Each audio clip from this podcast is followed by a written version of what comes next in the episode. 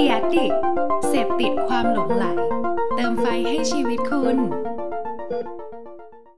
สวัสดีครับ ผมหมีป๋อมสุธรรมธรรมวงศ์สวัสดีครับ ผมหมีต่อพุทธศักดิ์ตันติสุทธิเวชคุณกำลังฟังหมีเรื่องมาเล่า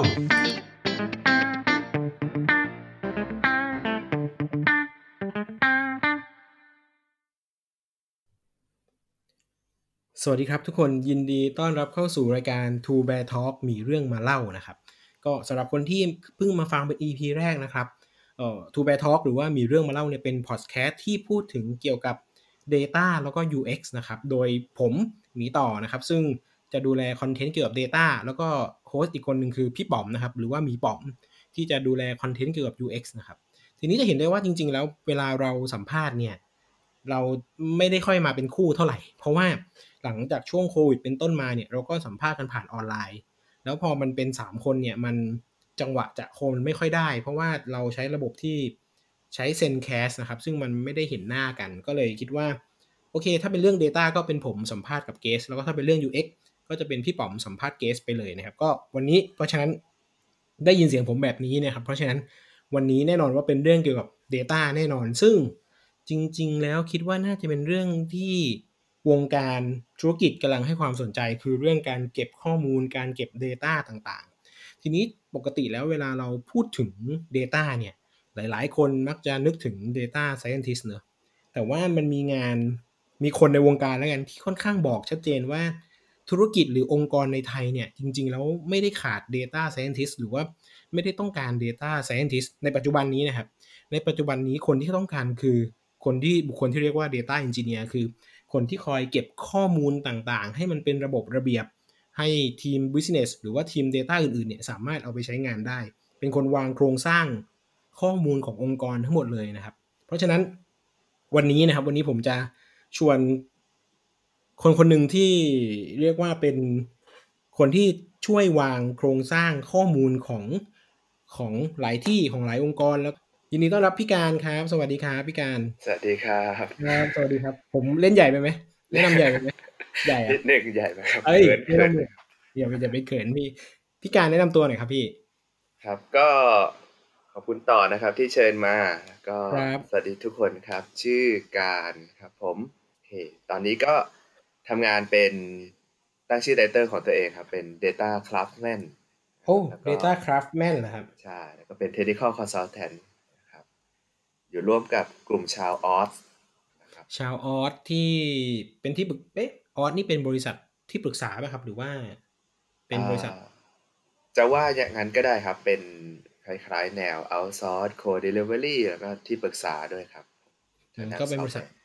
พี่รูปใช่ไหมฮะ ใช่ครับ ที่แบบถ้าเกิดใครที่กำลังดูเรื่องเอจายอยู่ก็จะได้ยินชื่อพี่รูปอยู่บ่อยใช่แล้วๆใช่ไหมฮะครับโอเค แล้วแล้วก่อนหน้านี้นะครับ พี่การทำอยู่ที่ออสออสเนี่ยน่าจะไม่ได้นานมากใช่ไหมเท่าที่ผมเข้าใจ เหมือนเพิ่งเพิ่งมาเริ่มใช่ไหมครับใช่ก่อนก่อนหน้านี้บอกได้ไหมฮะ ได้ได้ครับผมก็ถ้าเล่าประวัติสักนิดหนึ่งนะครับอืมก็คืออมอืมเรียนจบปริญญาเอกครับผมที่สถาบันเทคโนโลยีแห่งเอเชีย หรือว่า AIT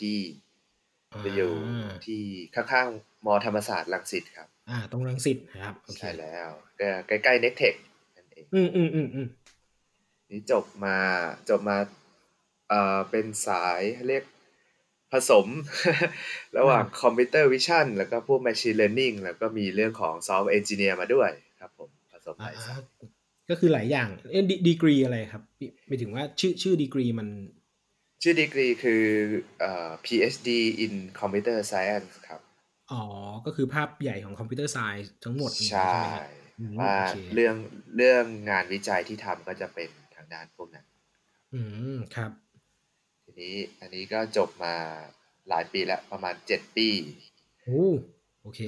หลังจากจบก็ก็เข้าทำงานที่บริษัทแรกเลยครับ ที่บริษัท Pronto Marketing หรือว่าอืม Pronto Tools นะครับ ตอนนั้นก็ประมาณว่าทำเข้ามาทำซอฟต์แวร์แหละ เราเราชอบเรื่องของซอฟต์แวร์นะทำพวกอืมซอฟต์แวร์เอนจิเนียร์ ตอนนั้นก็อยากใช้ Data ด้วยครับอืมอยากครับทำพวก Machine Learning ด้วย นี่ก็แต่ว่าพอเข้ามาที่บริษัทของ Pronto Marketing เนี่ยครับเขายังไม่ได้มีการทำพวกซอฟต์แวร์เป็นของตัวเอง ยังไม่ได้มี product ยังไม่ได้มีการเก็บข้อมูลอะไรต่างๆ ทีนี้ผมถ้าเข้าไปทำ Data เลย ผมก็ทำไม่ได้เนาะอืมอืมเพราะว่าไม่มีอะไรเลยครับผมโอเค ก็เลยเข้ามา โอเค เราจะเริ่มสร้างอาณาจักรของเราอืมก็เริ่มพัฒนาซอฟต์แวร์โอเควางโครงซอฟต์แวร์ วางโครง architectureวางโครงพวก infrastructure นะครับอืมเพื่อสุดท้ายเนี่ยเราจะแบบดึงเอาข้อมูลพวกนั้นเนี่ย เอามาใช้งานต่อยอดทาง businessอืมมีเป้าหมายประมาณนั้น ก็แปลว่าพูดกันอย่างง่าย ๆ ก็คือเริ่มเริ่มจาก zero เลยเริ่มจากศูนย์เลยสำหรับพี่ครับการผมที่เข้าไปเริ่มเริ่มเรื่อง Data เรื่องของซอฟต์แวร์ของของ Pronto ใช่ไหมฮะ ใช่แล้วอ่าโอเค ถ้าอย่างนั้นผมพอจะเรียกเรียกพี่การเป็น Data Engineer ได้ไหม หรือว่าจริง ๆ แล้วของสิ่งที่พี่การทำมันกว้างกว่านั้น หรือว่าจริงๆเอออันนี้ผมผมไม่ค่อยชัวร์เหมือนกันมันค่อนข้างผสมนะ แต่ว่าอืมอืมอืถ้ามให้เรียกตอนเนี้ยผมผมจะเรียกตัวเองว่าเป็นสายของพวก เอ่อยังไงดี Data Engineer เป็นส่วนใหญ่ดีกว่าตอนเนี้ยก็คือ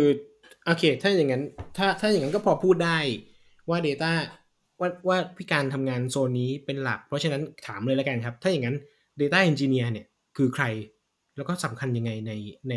ใน Data System หรือว่าในองค์กรนะครับโอทั้งหมเคดเลยได้ครับผมก็ Data Engineer ถ้าให้พูดถึงเนี่ยก็คือเป็น เป็นคนที่ชอบในเรื่องของการวิเคราะห์ข้อมูลด้วยละกัน ชอบในเรื่องของอืม Data มีความสนใจเรื่องของพวก Visualization ด้วย อืม ทีเนี้ยเอ่อถ้าจะเปรียบเทียบกับพวก Data Scientist เนี่ยของ Data Engineer เนี่ยจะมาหนักทางด้าน Software Engineer มากกว่า อืม จะมาดูเรื่องของ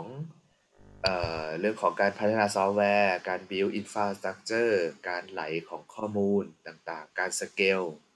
ครับจะมาโฟกัสทางด้านนี้มากกว่าฝั่งของ data scientist อืมหมายถึงว่าเป็นคนวางโครงสร้างข้อมูลในการใช้งานทั้งหมดแหละ ถ้าเกิดเป็น Data Engineer ก็ควรจะเป็นเช่นนั้นใช่ไหมฮะ ใช่ครับผมอ่าหมายหมายถึงว่าองค์กรใดองค์กรหนึ่ง สมมุติถ้าอยากจะทำ Data เนี่ย ถ้าไม่มี Data Engineer ก็คือ ไม่โอเคหรือว่ายังไงบ้างอะก็ตรงนี้ก็จะเป็นความสำคัญของ data engineer ครับ แต่ว่าถ้าอืมถ้าถามว่าแต่ละองค์กรเนี่ยสามารถทำเรื่องของ Data โดยไม่มี Data Engineer ได้ไหม ก็คือได้เหมือนกัน ไม่หมายถึงไม่มีคนที่เป็น low Data Engineer เลยนะครับ อืมอืมอืมอืม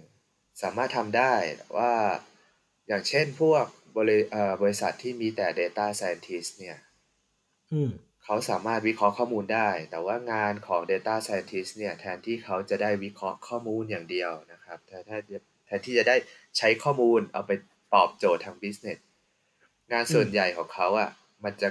กลายเป็นเรื่องของ Data Engineering ซะมากกว่า โอเค คือแทแทนที่จะได้วิ่งวิ่งไปข้างหน้าในการทำโมเดล ในการวิเคราะห์ข้อมูลในการหา value ใช่จากข้อมูล กลายเป็นว่าจะต้องมาคอยเก็บข้อมูลจัดระเบียบ ทำทำโฟล์ของมันให้มันแบบใช้งานได้อย่างนี้ใช่ไหมครับใช่ครับผมอ๋อหมายความว่าถ้าอย่างนั้นจริง ๆ ถ้าถ้าองค์กรได้ได้ Data Engineer ที่เก่ง ๆ ไปเนี่ย งาน Data มันจะ flow ขึ้นเยอะถูกไหมครับ ใช่ถูกต้องครับมคือโเถ้าถ้าพูดถึงอืมเอ่อเรียกว่า hierarchy of needs อืมเออของ data science ในโลกของ data science ครับก็จะมี hierarchy of needs กัน อืมว่าอืมถ้าใครลองลองไปเสิร์ชคำคำนี้ดูก็ได้ครับ มันจะเห็นอ่าพีระมิด ที่ฐานของพีระมิดเนี่ย มันคือเรื่องของ Data เรื่องของ Data Flow การคลีนข้อมูลอืมแล้วส่วนหัวหัวด้านบนของพีระมิดเนี่ยจะเป็นเรื่องของการทำพวก experiment เรื่องของการทำ machine learning แหละอืมอืม ทีนี้อืมถ้าที่ไหนไม่มีเรื่องของ Data Engineer มาเกี่ยวข้องเนี่ยแปลว่าพีระมิดเนี่ยมันอาจจะไม่มีฐานที่มั่นคงนักครับ เป็นพีระมิดหัวคว่ประำพีมาณระมิดนั้นกับหัวกับมันก็จะอยู่หัวแบบไม่ยั่งยืนล้มใช่ง่าย เพราะฉะนั้นจริงๆ ถ้าเกิดว่าเรามานั่งนึกอย่างที่เราได้ยินหลาย ๆ คนพูดเนะว่า Data งาน Data เนี่ยมันเป็นงานแบบทำ Data preparation น่ะครับผมเก็บจัดการก็ 80%ของชีวิต หมายความว่าถ้าองค์กรไหนได้ Data Engineer ที่มันแบบทีมที่มัน strong ขึ้นมาจัดการอะไรพวกนี้ดีๆเนี่ยไอ้80%นั้นแหละที่ Data Engineer จะช่วยดูแลให้มัน work ขึ้นได้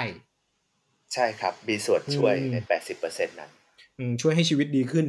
ครับผมช่วยให้ชีวิตของใครหลายๆคนดีขึ้นเนี่ยใช่โอเคคืถ้าอถ้าถ้าสมมติเอ่ออืมถ้าถ้าเราย้อนกลับไปประสบการณ์ตอนที่เรียนปอเอกนะครับ ตอนนั้นอะตอนนั้น ไม่ได้มีทูที่ไม่ได้มีเทคโนโลยีที่มันดีถึงปัจจุบันณปัจจุบันเนี่ยอืมตอนนั้นอะที่ผมทำอะก็คือต้องมานั่งสเก็ตดูต้องมานั่งเขียนสคริปต์เองอ่าครับผมต้องมานั่งทำนู่นทำนี่เองกว่าจะได้เอาไปทำพวก Machine Learning จริง ๆ เนี่ย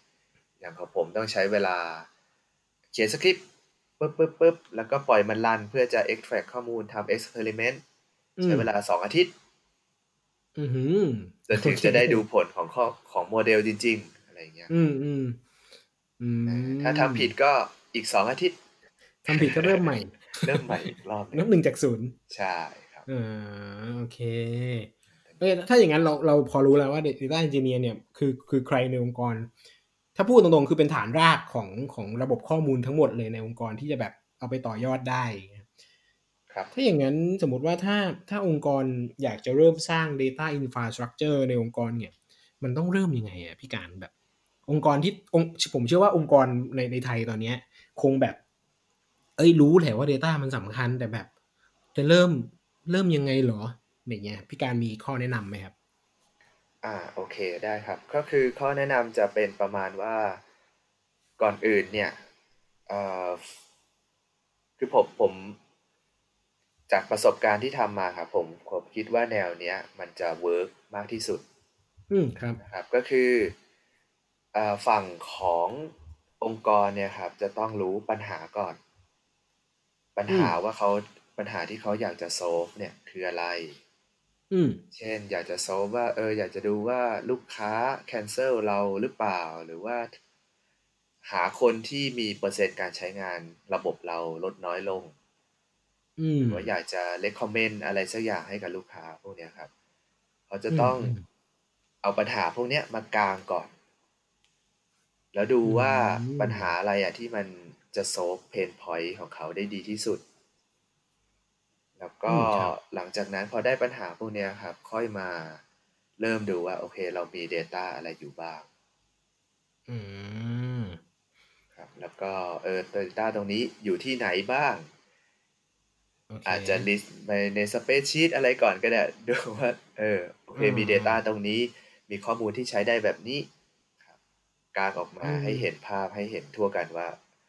เราจะทำข้อมูลให้มันไหลมาวิเคราะห์ได้ยังไง อืม เอ๊ะ มันไม่สามารถแบบองค์กรแบบว่า เออ รู้ว่า Data สำคัญ เพราะฉะนั้นจะเริ่มเก็บและเก็บเก็บไปก่อน โดยที่โจทย์ยังไม่ชัดอย่างนี้ได้ป่ะครับ ผมผมว่าส่วนใหญ่น่าจะเป็นอย่างนี้นะ ครับผมผมผมมองว่ามันมีทำได้ครับ แต่ว่ามันมี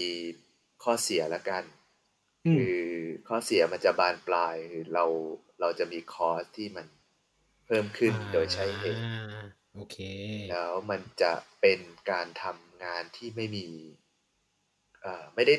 มี business value อย่างนี้ดีกว่า อืมครับหมายถึงว่าเก็บมาก่อนมีคอสและ แต่พอไม่รู้จะเอาไปทำอะไรเนี่ย มันก็กลายเป็นค่าใช้จ่ายใช่ที่ที่เบิร์นไปเรื่อย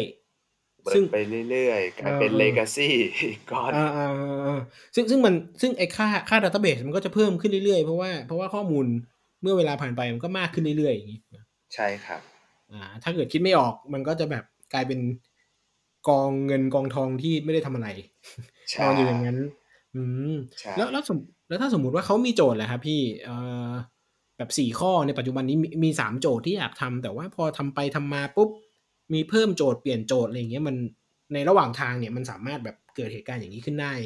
ไอไองานไองาน Data Engineer เนี่ยมันมันสามารถแบบช่วยเรื่องนี้ได้ไหมครับแบบในในในเดวันเนี่ยมีโจทย์น้อยแหละข้อสองข้อ แต่พอองค์กรมันใหญ่ขึ้นอะไรเงี้ยแล้วแล้วมีโจทย์เพิ่มอย่างเงี้ยมันต้องทำยังไงครับอ๋อโอเค อันเนี้ยเอ่อ ผมโยงอย่างนี้ดีกว่า คือเรื่องของ Data หรือเรื่องของการทำ Data Engineer เนี่ย มันจะอืมผูกแยกกันยากระหว่างเรื่องของซอฟต์แวร์ การพัฒนาซอฟต์แวร์ การ build อืมเอ่อ tools ขึ้นมาด้วยนะคอ่าครับครับ การที่เราจะทำยังไงให้มันสามารถปรับเปลี่ยนได้เร็ว ไม่ใช่เร็วแบบว่า วันนี้ตั้งโจทย์มาพรุ่งนี้เปลี่ยนโจทย์อันนี้ก็เร็วเกินไป โอเคโอเค อันนี้อันนี้ดุไปนิดนึงดุไปนิดนึงครับหนึ่งไปนิดนึงโอเค ก็อาจจะมีช่วงเวลาระยะเวลาสักระยะหนึ่งอย่างเช่นอาทิตย์ หรือว่าสองอาทิตย์หรือหนึ่งเดือนอย่างเงี้ยครับอืมเออ มันจะเป็นช่วงเวลาที่เราสามารถที่จะทำอะไรสักอย่างหนึ่งมาเพื่อพ o ู f ว่ามันจะ work หรือไม่ work ก่อนได้อืมครับผมซึ่งอาจจะเป็นคุณอาจจะไม่ต้องนึกถึงระบบ Big Data ใหญ่ ๆ อาจจะใช้หลักการแบบโอเค ดึง Data มาสักนิด อย่างน้อยได้ลอง ดูว่าเออมันจะ work หรือไม่ work ได้ลอง test กับ Data ได้ลอง test กับสิ่งที่เราคิด test ไอเดียพวกเนี้ยครับ อืมเออแล้วเราก็ค่อยดูวัดจากผลตรงนั้นนะว่า เออ มันควรต่อยอดหรือไม่ต่อยอดดีอ่าหมายความว่าจริงๆแล้วเด ตัว Data Engineer เอง ซึ่งเป็นผู้เป็นผู้พัฒนาตัว Structure ตัวซอฟต์แวร์เนี่ยก็ก็ต้องมีมีการคิดเผื่อไว้สำหรับการเทสสิ่งใหม่ ๆ อยู่ด้วยถูกไหมครับ ในการวางโครงสร้างตั้งแต่แบบวันแรกๆอะไรเงี้ยใช่ใช่ครับ เรื่องเรื่องนี้ก็ค่อนข้างจำเป็นก็คือไม่ใช่ว่าสักแต่ว่าบิวไปแล้วเดี๋ยวมันก็อ่าโยนอ่าทิ้งอะไรเงี้ยเราต้องคิดถึงอ่าเรื่องของการ maintain ไว้ในระดับหนึ่งด้วย อ่า หมายความว่าจริง ๆ คงไม่ใช่เป็น skill แค่แบบทำให้มันเสร็จนะวันเนี้ยแต่ต้องพอเข้าใจ พอพอเดาอนาคตได้นิดหน่อยว่าแบบมันจะมีความเปลี่ยนแปลงเกิดขึ้นยังไงบ้างอย่างนี้ป่ะครับ ใช่ครับผมอืมก็ต้องแสดงว่าก็ต้องเข้าใจองค์กรแล้วก็ business ในระในระดับหนึ่งเหมือนกัน ใช่ครับ ไม่ไม่ใช่ว่าเดอืมครับ ควรควรจะทำงานร่วมกับพวก business พวก data อืม scientist ด้วย เพราะว่าเดาว่ามีหลายคนที่คิดว่าพอเป็น Data Engineer ซึ่งในระบบใน System เนี่ยก็คือจะอยู่ Back End ที่สุดอยู่หลังบ้านที่สุด แล้วบางคนอาจจะคิดว่าอืมจะไม่เกี่ยวข้องกับ Business เลย มันคงไม่ใช่ใช่ไหมพี่ ก็คือแบบมันก็ต้องเข้าใจ Business ด้วยเพื่อจะได้วาง road road map ของตัว Structure ได้ถูก ใช่ อันนี้อันนี้ถูกต้องครับ คืออมผมผมเคยทำมาทั้งสองแบบ แบบที่แบบที่ไม่สนใจ business เลย เราอยากทำเอามันอืมอ่าโอเค อ่าพอทำเอามันเนี่ยมันมันกลายเป็น เออ เราพอถึงในระดับหนึ่งแล้วเรา เรากลับมามองตัวเองว่าเราทำทำไมวะอะไรเงี้ยอ่าอ่าอ่าเออ มันก็ได้ความรู้ดีนะ แต่ว่าอ่าอ่ามันมันไม่ได้สร้างวาลูอะไร อืมโอเคครับ ซึ่งทางที่เราจะทำให้ตัวเราเองอะ มัน motivate ในการสร้าง value เรื่อยๆ ก็คือทำให้มันตอบโจทย์ทาง business ให้ได้ อืมอืม โอเค แปลว่า แปลว่าสำคัญทุกอย่าง พอในโลกของชีวิตจริง ทุกอย่างมันก็ business หมด ใช่ อืม โอเค เอ๊ะอันงั้นผมถามเพิ่มอีกนิดนึงครับพี่งาน สมมุติว่ามีโจทย์ละ มีโจทย์ที่แบบ อยากจะทำและ และโจทย์ชัดด้วยหมายถึงว่า corporate นะครับ step ต่อมาที่ที่ทาง Data Engineer ต้องทำในองค์กรคืออะไรครับ แบบ step ที่หนึ่งเมื่อกี้ zero คือ step ศูนย์คือ understand business problem ใช่ไหมครับแบบเข้าใจปัญหาทางธุรกิจ step ที่หนึ่งนะครับแบบโอเค จะจะเริ่ม action ละเขาต้องทำอะไรครับ โอเค จะเริ่ม action ทีนี้ต้องมาดูอืมเริ่มดูแล้วว่าเอ่อ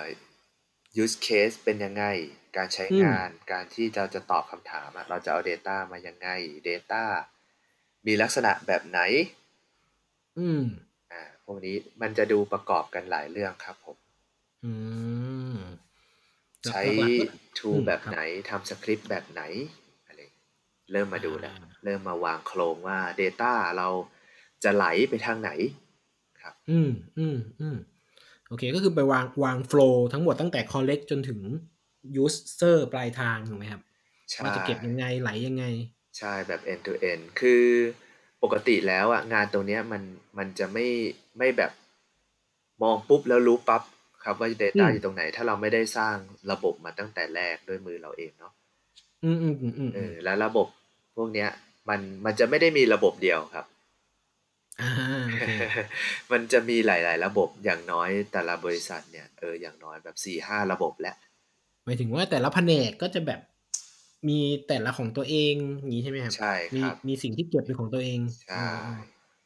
เออบางที่บางแผนกก็ใช้สเปซชีใช้อีกระบบหนึ่งบางแผนกก็ไม่ได้ใช้สเปซชีใช้สามระบบอะไรอย่างเงี้ยครับอ่าโอเค เข้าใจต้แล้อวงมารีวิวกันอืมแล้วก็พยายามที่จะแบบ ผมผมมักจะมองอย่างนี้คือปัญหาหนึ่งที่ Data Engineer จะต้อง solve ก็คือการที่เราจะทลายไซโลของ Data ทิ้ง อืมครับ อืม เนื่องจากว่าเรามีระบบหลายระบบเนะ Data ก็จะมีอยู่หลายที่ หลายอืมแอปพลิเคชัน แต่ละแอปพลิเคชันเนี่ยมันก็จะมีไซโลของมันอืมอืมอืมเออประเด็นเวลาที่เราจะเอาข้อมูลมาวิเคราะห์ได้เนี่ย มันไม่ได้ใช้แค่ระบบเดียว มันมีการ interact กันหลายระบบ อืม เราก็ต้องมีหน้าที่ที่จะพังทลายไซโลพวกนี้ แล้วเอาทำยังไงก็ได้ให้ Data พวกเนี้ยมันมา available ให้คน ในองค์กรเราเอาไปใช้งานจริง อืมเออเรื่องคำนี้ผมคิดแต่ว่าไม่เคยได้ยินใครพูดถึงแบบจริงๆจังๆ แบบนี้หมายถึงว่าคำว่าทลายไซโลทิ้งอะครับผมคือคือตอนแรกเนี่ย ผมมีคำถามคำถามหนึงที่อยากจะถามพี่การก็คือไอ้ไอ้ data infrastructure ที่ดีหรือว่า data pipeline ในองค์กรที่ดีเนี่ยมีลักษณะเป็นยังไง ซึ่งสิ่งนี้คือคำตอบป่ะครับ คือทละไม่มีไซโล ใช่มัใช่คมัรันบแบบโฟลว์ด้วยกันทั้งหมดเลยอย่างนี้ใช่ไหมครับ ใช่ครับเพราะ เออเพราะว่าปัญหาส่วนใหญ่ขององค์ขององค์กรเนี่ย คงไม่ใช่มีคงไม่ใช่ไม่มี Data ผมเชื่อเชื่อว่าหลาย ๆ องค์กรมี Data แต่ว่ามันเป็นแท่งอะครับแยก HR ก่อนข้อมูลหนึ่ง Finance Marketing ก็แยกแยกกันอะไรอย่างงี้มันก็เลยแบบเออเป็นหน้าที่หลักของเหล่า Data Engineer ที่จะต้องแบบ connect ท่อเหล่านี้เข้าด้วยกัน ใช่ ทีนี้อ่าปัญหาต่อต่อไปที่ผมจะได้ยินคือ Data บาง Data เนี่ยมันไม่ไม่จำเป็นที่ต้องให้ ฝั่งแผนกอื่นเห็น หรือห้ามให้คนอื่นเห็นอ่าๆๆอะไรอย่างเงี้ยครับ เป็นแบบเป็นความลับของแผนก อ่า ทีนี้ก็อยู่ที่ว่าอืมเราเราการคุยกันแหละการการอืมดูว่า Data ตรงไหนเนี่ย เราดึงออกมาใช้งานร่วมกันได้บ้าง Data ไหนบ้างที่เราจะต้อง ตัดเอาพวก privacy ทิ้ง ตัดเอาพวก credential อืมต่าง ๆ ทิ้ง อย่างเงี้ยครับ อืม มันก็จะเป็นงานแบบ policy corporate policy ประมาณหนึ่งใช่อ๋อ โอเคแปลว่าจริง ๆ Data Engineer ไม่ใช่งาน Data สถิตสักอย่างเดียวเนอะหมายถึงว่าสุดสุดท้ายสุดท้ายพอเราต้องการแบบเชื่อมทั้งหมดเข้าด้วยกันน่ะ มันก็เลยกลายเป็นเรื่อง corporate policy ด้วยด้วยครับที่ที่จะต้องยอมสิ่งนี้ เพราะว่าไม่ถ้าถ้าถ้าถ้า corporate ไม่ไม่มีเขาเรียกว่าอะไรไม่ไม่สนับสนุนสิ่งเนี้ยครับไอ้ flow อย่างนี้มันก็เกิดขึ้นไม่ได้ใช่ไหมชะเกิดเกิดยากแล้วเออเออเออเกิดยากเกิดยากโอเคโอเค คือเขา เราจะต้องทำให้เขาเชื่อใจก่อนว่า Data ที่เขาจะได้เอ่อเอาไปใช้ประโยชน์อะมันไม่ได้รวมถึงพวก sensitive data ต่าง ๆ นะอืมมันไม่ได้อืมจำเป็นที่ต้องมาใช้วิเคราะห์ อืม อืม เคยเคยเจอผมเคยเจอแบบ คือไม่ได้ทำ Data Engineer หรอกแต่ว่า ก็เคยมีคนเล่าให้ฟังนี่ว่าแบบ เอ่อแผนกบางแผนกไม่ยอมให้ Data เพราะกลัวว่า กลัวว่าเมื่อไหร่ที่ข้อมูลมันหลุดแบบ transparent transparent เนี่ยเขาจะถูก audit อืมอันอันนี้รับเคยผมเจอเหมือนกันว่าแบบ กลัวโดน audit อย่างเงี้ยกลัวแบบจะรู้ว่าเขา hack KPI something อะไรอย่างเงี้ยก็จะเป็นปัญหาภายในครับโอเค ถ้าถ้าอย่างนั้นผมผมถามผมถามหน่อยครับ พี่พี่การในฐานะ ผมไม่รู้จะเรียกว่า Data Engineer Data Craftman เอาเป็นว่าในฐานะคน Data ที่ต้องเป็นคนวาง Structure หรือวาง Pipeline ในองค์กรเนี่ย ถามแบบนี้เลย ความยากของตำแหน่งนี้ กับความสนุกของตำแหน่งเนี้ยครับมันคืออะไรครับโอเค ความยากนะครับ ความยากมันจะมีเรื่องของการสร้างขึ้นมาเนี่ยแหละ จริง ๆ การอืมการที่เราเอ่อมีมีหลายมุมเดี๋ยวนะมีมีหลายส่วนและกันความยากคือมีทั้งในองค์กรเนี่ยจะมีเรื่องทีมเรื่องคนเนาะแล้วก็มีเรื่องของ ความ complexity ของระบบนะครับอืมเรื่องคนเนี่ยแน่นอนเราก็ต้อง collaborate กันคุยกันให้เข้าใจว่าเอ่อเป้าหมายขององค์กรเนี่ยคุณจะได้ประโยชน์มากกว่า คุณจะเสียประโยชน์นะ มันจะมี innovation เกิดขึ้น business มันจะไปได้เร็วกว่านะครับกว่าที่เรามาห่วงอืมข้อมูลกันตรงเนี้ยในองค์กรจะต้องเชื่อใจกันค่อนข้างสูงอืครับมผม ยกตัวอย่างอย่างเช่น Facebook อย่างเงี้ย Facebook เออผมเชื่อว่าคนในองค์กรเนี่ยเขาสามารถดูข้อมูลที่ค่อนข้างได้เยอะครับ แต่ว่าแต่ละทีมเขาทำอะไร แต่ละคนเขาทำอะไรอยู่อืมครับผมอืมเออข้อมูลที่เป็น credential ก็ควรจะเป็น credential หรือข้อมูลที่ภายใน Facebook เนี่ย เนื่องจากเขาอยากทำให้คนข้างในเขา trust กันเนาะเขาก็จะมีออกกฎว่า ห้ามเอาของใน Facebook ออกมาพูดอะไรเงี้ยก็จะทำให้คนข้างในเขามี trust ในระดับหนึ่งว่า Data เขาจะปลอดภัยนะ โอเค อย่างอย่างน้อยคือ อยู่ภายในองค์กร ใช่ครับผมใช้ใช้งานกันภายในองค์กร ใช่ อืมอืมอืมอันนี้ก็เลือกคือเรื่องทีมก็จะมีหลายหลายส่วน ทีนี้ถ้ามาเรื่องของ complexity ของระบบเนี่ย มันก็จะมีนั่นแหละครับ การดึงข้อมูลของแต่ละระบบเนี่ยมัน ก็จะแตกต่างกัน ระบบหนึ่งอาจจะดึงโดยวิธีหนึ่งอีกระบบหนึ่งโดยดึงอีกวิธีหนึ่งอืมแล้วก็เรื่องของการสเกลเรื่องของการดูโหลดอืมอืมอืโหลมดของข้อมูลอย่างเงี้ยครับ คืออย่างเช่นการที่เราดึงข้อมูลอะถ้าเราไม่ได้วอร์รี่หรือไม่ได้แคร์เรื่องพวกเนี้ย เอาเรื่องพวกเรื่องพวกเนี้ยมาคิดอะเวลาเราลัน โค้ดเราเราลันไปปลายทีหนึ่งอะมันอาจจะทำให้ทั้งองค์กรใช้ระบบอะไรไม่ได้เลยก็เป็นได้อ่าสเต็ปสเต็ปดาวดาวกันไป โอเค อ่าอ่าอ่าอ่าจริงๆที่ที่ที่ผมไว้ไซต์เกิดบ่อยครับแต่ไม่ได้เกิดจาก Data เองเกิดจาก user เอ่อเล่นเล่นสนุก ครับผมเรื่องพวกเนี้ยก็จะเราต้องคิดคำนึงถึงเพราะเราเราไม่อยากจะ ให้มีผลกระทบกับงานของคนอื่นด้วย อืม เมื่อเมื่อกี้เอ่อถ้าถ้าถ้าเป็น soft skill ก็จะเป็นเรื่องของการดูแลทีมการพูดคุยกันระหว่าง ระหว่าง ระหว่าง department ใช่ไหมครับ ใช่ครับผมถ้าถ้าเป็น hard skill ก็จะเป็นเรื่องของการดูโหลดดูนนี่นั่นพี่พี่การพอระบุ hard skill ที่จำเป็นสำหรับการเป็น data engineer ได้ไหมครับ hard skill โอเคอ่า software practice อันนี้คุณต้องมีอืมอืมการเขียนโค้ด ก็คือจริงๆอะเอ่อทางสายเนี้ยคนที่จะได้เปรียบมากที่สุดก็คือคนที่มาจากทางสาย software engineer อ่าโอเค software end ครับผมฮะเพราะว่าเรื่องเทคโนโลยีต่างๆ ที่เอามาใช้พวกเนี้ยบางเทคโนโลยีก็อาจจะตอบโจทย์ บางเทคโนโลยีก็อาจจะไม่เหมาะ บางเทคโนโลยีมันอาจจะเหมาะเป๊ะเลยอะไรอย่างเงี้ยครับอืมก็จะต้องมีเอ่อ skill ในเรื่องพวกนั้นในการใช้ tool ในการเลือก tool ในการเขียนโค้ด อะไรพวกนี้เอามาใช้งาน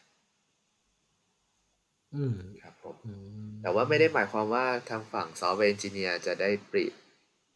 ไม่หมายถึงไม่ได้หมายความว่า คนที่มาทางฝั่งอื่นเนี่ย จะไม่มีข้อได้เปรียบเนาะอืมอ่าทางฝั่ง Data Scientist อะถ้าอยาก convert มาเป็น Data Engineer เขาก็ได้เปรียบในมุมมองของ Data เหมือนกันเพ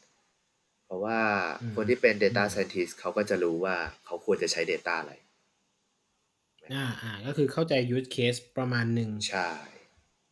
อ่าโอเค เนี่ยแล้วแล้วงานนี้สนุกตรงไหนครับพี่การ การเป็น Data ความมันความสนุกของการเป็น Data Engineer คืออะไรฮะความมันเนี่ยเออความมันอย่างหนึ่งอะก็คือเอ่อถ้าอย่างของผมเนี่ย ผมยกตัวอย่างของผม ผมก็จะ มีความสนุกที่จะได้เห็น Data มัน flow แล้วเอาไปใช้งานได้จริงอ่าครับที่เห็นเอ่อการคิดเรื่องของการวางอินฟราสตรักเจอร์ต่างอืมๆการที่เราจะทำให้เอ่อมันรองรับ use case ต่างๆ เอาไปทำ machine learning real time เอาไปทำ business analytics real time อะไรอย่างเงี้ยครับพวกเนี้ยอืม ก็จะเป็นความสนุกในสายงานยิ่งยิ่ง user ทำ real time ได้เท่าไหร่ยิ่งยิ่งสนุกมากหมายถึงว่าใช่แบบเอ้ยข้อมูลแบบคลิกปุ๊บมาเลยเงี้ยก็จะเป็นความมันของเรา ใช่ครับผมอ่าโอเคก็มีเรื่อง cost ไหมครับ เรื่อง cost ที่ต้องดูนี่เรื่อง cost ใช่ครับ อันนี้ก็เรื่องเป็นเรื่องน่าปวดหัวเหมือนกันโอเคเป็น challenge เป็นถือเป็น challenge challenge เออเออเออที่เวลาที่เราเออเราเราสักแต่ว่าจะเอาเทคโนโลยีดีๆ มาใช้แบบเท่ๆเลยตั้งคลัสเตอร์ทั้ง Kubernetes อะไรอย่างเงี้ย ก็ต้องมดูด้วยว่า เฮ้ย มันเกินไปหรือเปล่า โอเค กับอืมเลเวล complexity ของเราอะไรอย่างเงี้ยครับ ทีมเราไหวไหม ไม่ใช่ว่า เฮ้ย เรา เราเราบ้าไปคนเดียวเนี่ย เราเรา power อยู่คนเดียว ตั้ง Kubernetes อืม cluster มา แต่ทั้งทีมเนี่ย ดูแลไม่ไหวมีงานอื่นอยู่ Kubernetes ก็เราก็จะตายเหมือนกันเออเพราะฉะนั้นมันมันต้องคิดทั้งโฟล์ตั้งแต่แบบเทคโนโลยีที่ใช้ในการเก็บ maintenance use case ที่มันเกิดขึ้น ใช่ครับเพราะเพราะมันดูมันดูเป็น system จริงเอ้ยมันดูเป็นคนที่ที่ต้องวางรากฐาน มันก็เลยต้องคิดให้ครอบคลุมมาก ๆ ในทุก ๆ ด้าน ใช่นั่นแหละใช่ คือพวกเรื่องพวกเนี้ยอืมเอ่อ อาจจะไม่ต้องคิดตั้งแต่แรกครับ ค่อยๆแก้ไปอืมได้อืมอ่าโอเค แต่ว่าต้องมี mindset พวกนี้อยู่ ใช่ครับผมอืม เพราะว่า เพราะว่าเข้าเข้าใจว่าจริง ๆ อย่างที่ออฟฟิศเนี่ยครับมันก็มีที่ออฟฟิศผมนะกว่าจะเลือกได้แต่ละเทคโนโลยีครับว่าโอเคจะเก็บ Data เซตนี้ไว้ที่อันไหนอันไหน จะอินทิเกรตยังไงเขาก็ปวดหัวกันหนักหนาสาหัสเหมือนกันเห็นอยู่เลยว่าในแต่ละวันเนี่ยโอ้โหปวดหัวในการเลือกเทคโนโลยีมาใช้ครับ แต่โดยภาพรวม Data Engineer ถ้ามีเงินหมายถึงว่าถ้ามีเงิน ทุกอย่างจะจะทุกอย่างจะมันจะทำได้ใช่อยู่ที่ว่า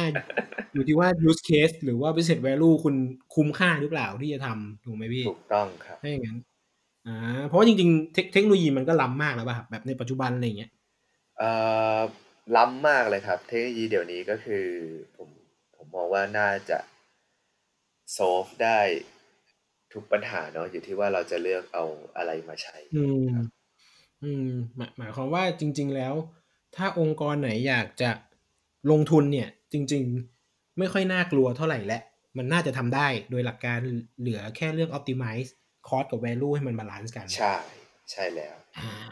โอเคอืมอ๋ออ๋ออ๋อ ที่ดูที่ดูเป็นลำไงบากจริง ๆ ก็คือองค์กรที่อาจจะมีบัตเจตที่จำกัด อืม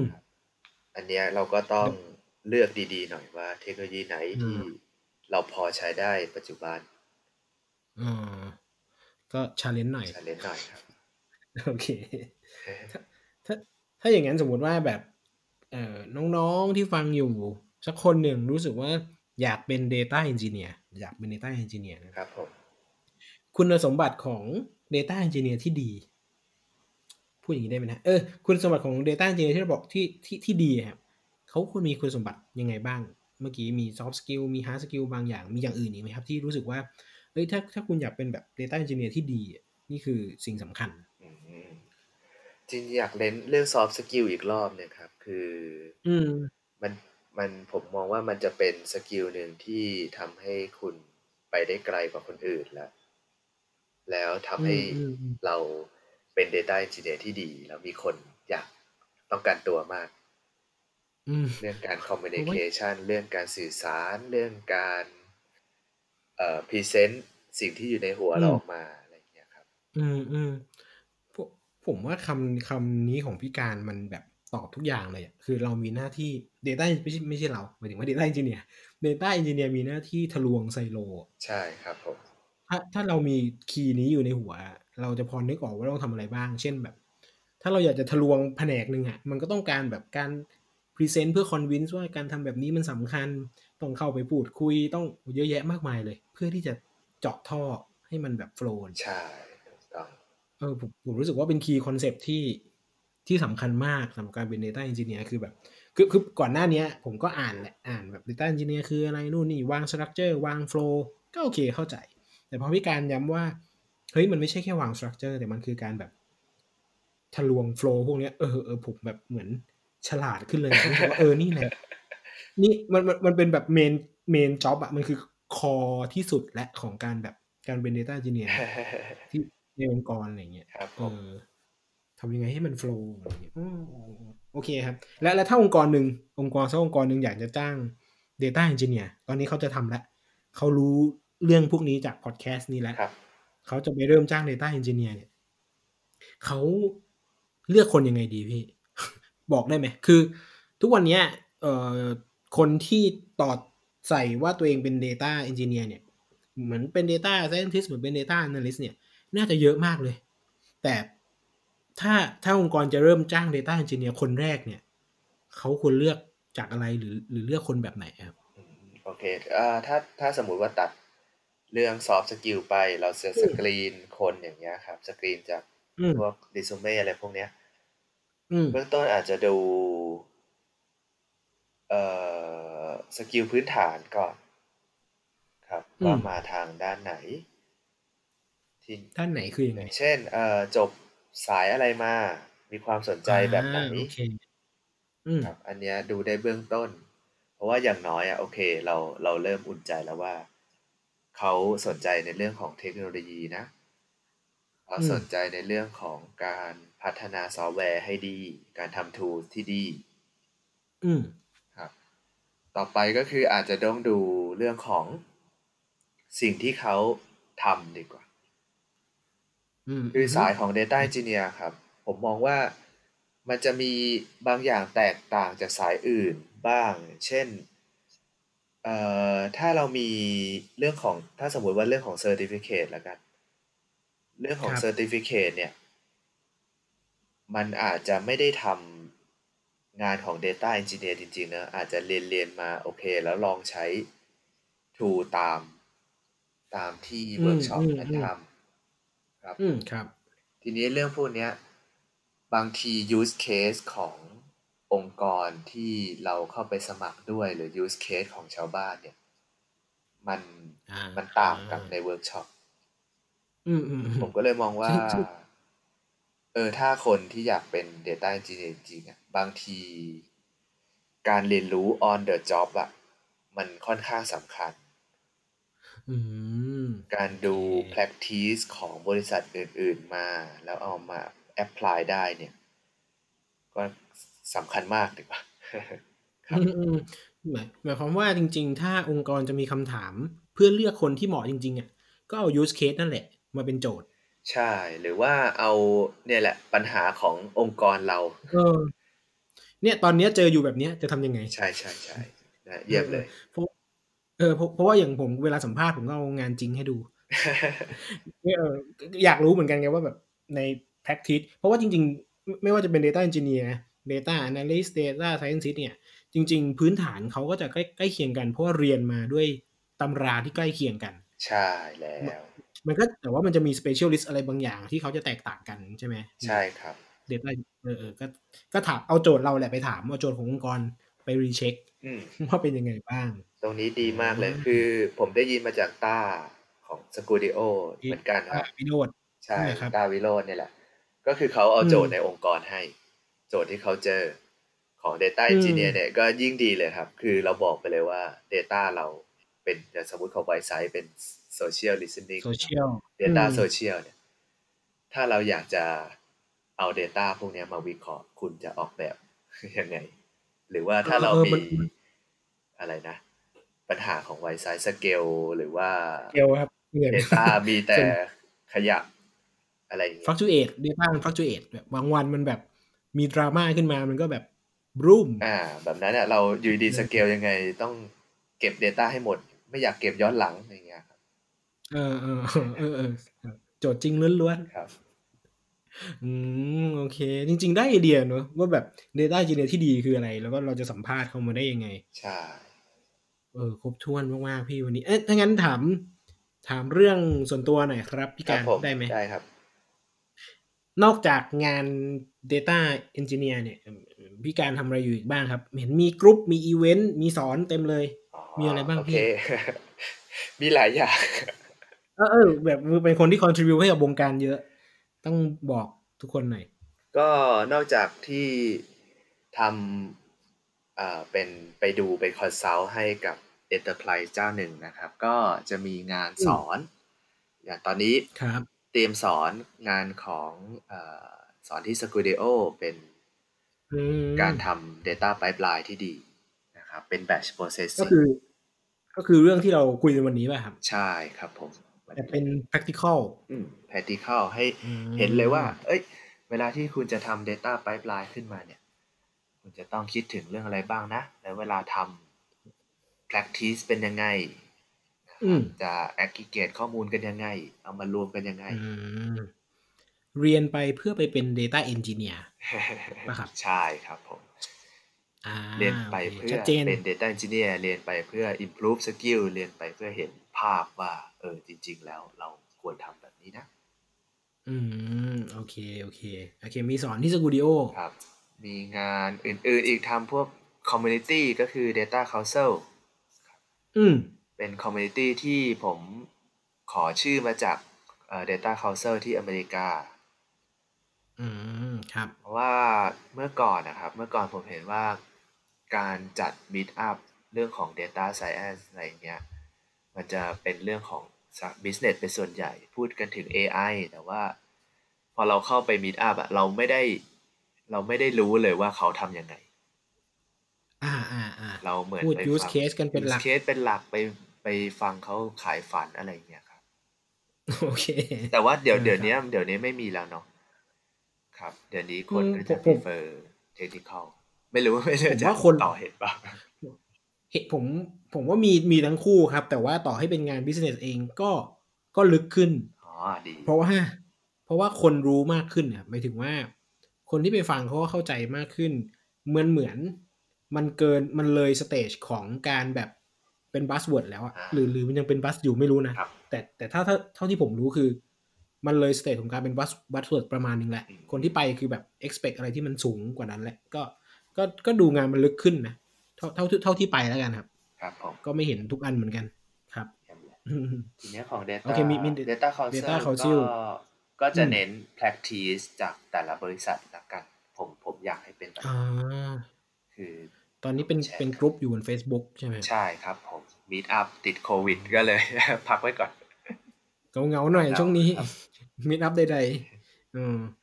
จริงมีทมีมีอีกไหมำมีทำเพจ data เอง Thailand ด้วยครับอ๋อแต่ว่าเป็นเพจอาจจะเอามาประกาศข่าวเฉยๆอะไรเงี้ยอ๋อมีทำวิดีโอด้วยสองคลิป สอนนะครับทำสอนใช่ทำไหมเป็นวิดีโอหรือว่าสั้นๆเนี่ยแหละครับ สอนว่าอะไรคืออะไรอื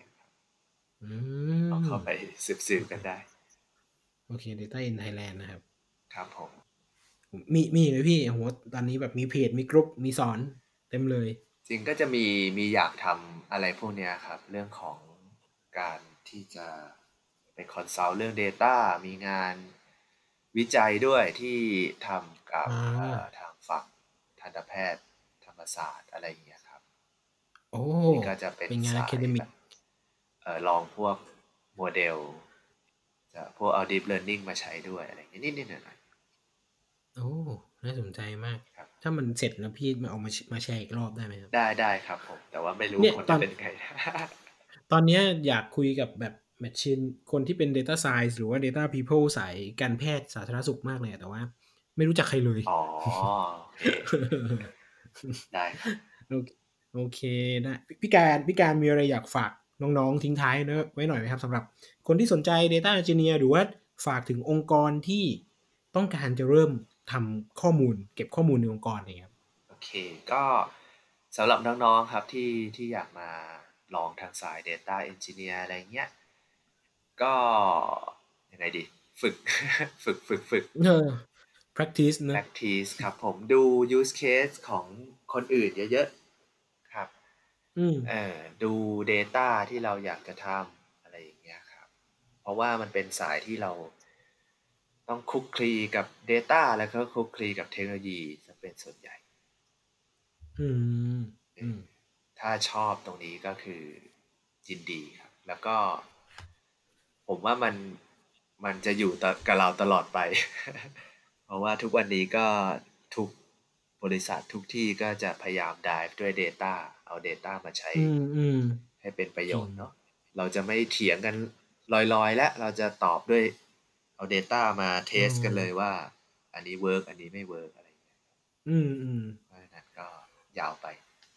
เป็นวิชาชีพที่อยู่ได้อีกนาน ใช่ครับผม น่าจะไม่โดน disrupt ง่ายๆ ถ้าเรียนรู้อยู่ตลอด ใช่แล้วถูกต้องอืมอืมอืมอืม ฝั่งองค์กรล่ะครับพี่ฝั่งมีไหมองค์กมีรอะไรอยากฝากฝั่งองค์กรถ้าถ้าอยากจะเริ่มกลับมาดูเงี้ยครับ ก็ ลองดูก่อนว่า เออ Data ที่เรามีอยู่ มันอยู่ที่ไหนบ้างเนาะทำพวก Data อืม Discovery อย่างเงี้ยครับทำให้มันให้ทุกคน aware ว่า เออ เรามี Data พวกนี้อยู่ ยังไม่ต้องอืมบอกว่า Data นี้พวกนี้มันคืออะไรก็อาจจะได้นะครับ เริ่มต้นด้วยการบอกว่า เรามีนะทำให้ทุกคนเห็นก่อนแล้วก็มันเดี๋ยวมันจะเกิด innovation ขึ้นเองครับ ยังไงนะคอรับย่างเช่นแบบ Data ที่ที่เราคิดว่า เอ้ย คนอื่นเอาไปก็คงไม่ได้ใช้ประโยชน์หรอกอ่าแต่ว่าอย่างของ ถ้าจะผมจำไม่ผิดนะ อย่างของ New York Times อย่างเงี้ยเขาเขาก็ Open Data เลยถูกไหม ให้ทุกคนรู้ว่าเขามี Data พวกนี้อยู่ Open Data ปุ๊บ เสร็จแล้วเนี่ย คนที่เอา Data พวกนี้ไปใช้วิเคราะห์เอาไปทำ Visualization อะไรพวกเนี้ยมันเกิด knowledge ใหม่ ๆ ขึ้น อย่างมหาศาลเลย อืมอืมงั้นถ้าองค์กรอะเอาแนวคิดนี้ไปใช้อะแนวคิดของการ Open Data แนวคิดของการทำให้ทุกคนรู้ว่าเรามี Data พวกนี้อยู่ ก็มันจะเซอร์ไพรส์ครับว่า คนในองค์กรนี่แหละ จะสร้างสรรค์ Innovation ให้กับเราได้ เออเออ ไม่เคยคิดมุมนี้เลย คิดแต่ว่าจะต้องมีโจทย์นู่นนี่ แต่ว่าสุดท้ายคือ ถ้าเระวางโครงสร้างให้มันดีให้ Data มันพร้อมใช้ให้มัน available สำหรับคนในองค์กรเนี่ย เดี๋ยวเราอาจจะมีโอกาสเจอ use case แปลกๆ value value ใหม่ๆ ที่ที่พนักงานในองค์กรเอาไปใช้ก็ได้ ใช่ครับผมานอกเหนือโคจากที่เราตั้งคำถาม business ปัญหาอืมอืมอืม เพราะฉะนั้นสิ่งสำคัญของมันคือเนี่ยเนี่ยทำให้ Data มันไปถึงมือผู้ใช้ให้ได้ ใช่แล้วอ่าโอเค วันนี้ขอบคุณพี่การมากเลยครับ ที่ครับผมที่มาแชร์คือจริงๆ ผมว่าผมก็พอรู้อยู่ประมาณหนึ่งเกี่ยวกับ Data Engineer รู้บ้าง แต่ว่าวันนี้พี่การก็เปิดโลกผมประมาณหนึ่งเลยทีเดียวยินดีครับแต่คิดว่าน่าจะเปิดโลกกับคนฟังได้เยอะเหมือนกันครับพี่ อืม ได้ ก็สำหรับคนฟังนะครับ ถ้าใครมีปัญหาอะไรสงสัยอะไรเกี่ยวกับ Data Engineer คอมเมนต์มาได้ที่เพจมีเรื่องมาเล่านะครับ หรือว่าเข้าไปในกลุ่มอะไรนะพี่ Data Council ครับผม แล้วก็เพจ Data Engineer เอ้ย Data in Data Thailand เองครับ มันมันจะเอ้มียอยู่เข้าสอไปงเพจของผมจะเป็น Data เองเฉยๆครับ Data in Data in Thailand ใช่ไหมคครัรับบผมไปไปถามได้เดี๋ยวพี่การมาตอบตอบไหมพี่ตอบช่วงนี้ตอบได้ดูเพจไหมดูตอบตอบใช่ไหมโอมีเคคนถามอยู่แล้วก็ตอบโอเคโอเค เข้าไปถามกันได้หรือว่าถามถามมาที่ผมก็ได้ มีเรื่องมาเล่าก็ได้เดี๋ยวผมไปถามพี่การต่อให้แล้วมาตอบนะครับครับ ก็ขอบคุณที่ฟังมีเรื่องมาเล่าจนมาถึงตอนนี้นะครับ ถ้าใครมาฟัง EP แรกย้ำเช่นเคย ย้อนกลับไปฟัง EP เก่าๆของเราได้นะครับ มีทั้ง Data แล้วก็มีเรื่อง UX แล้วก็มีเกสอีกหลายคนที่มาแชร์ความรู้แบบนี้นะครับ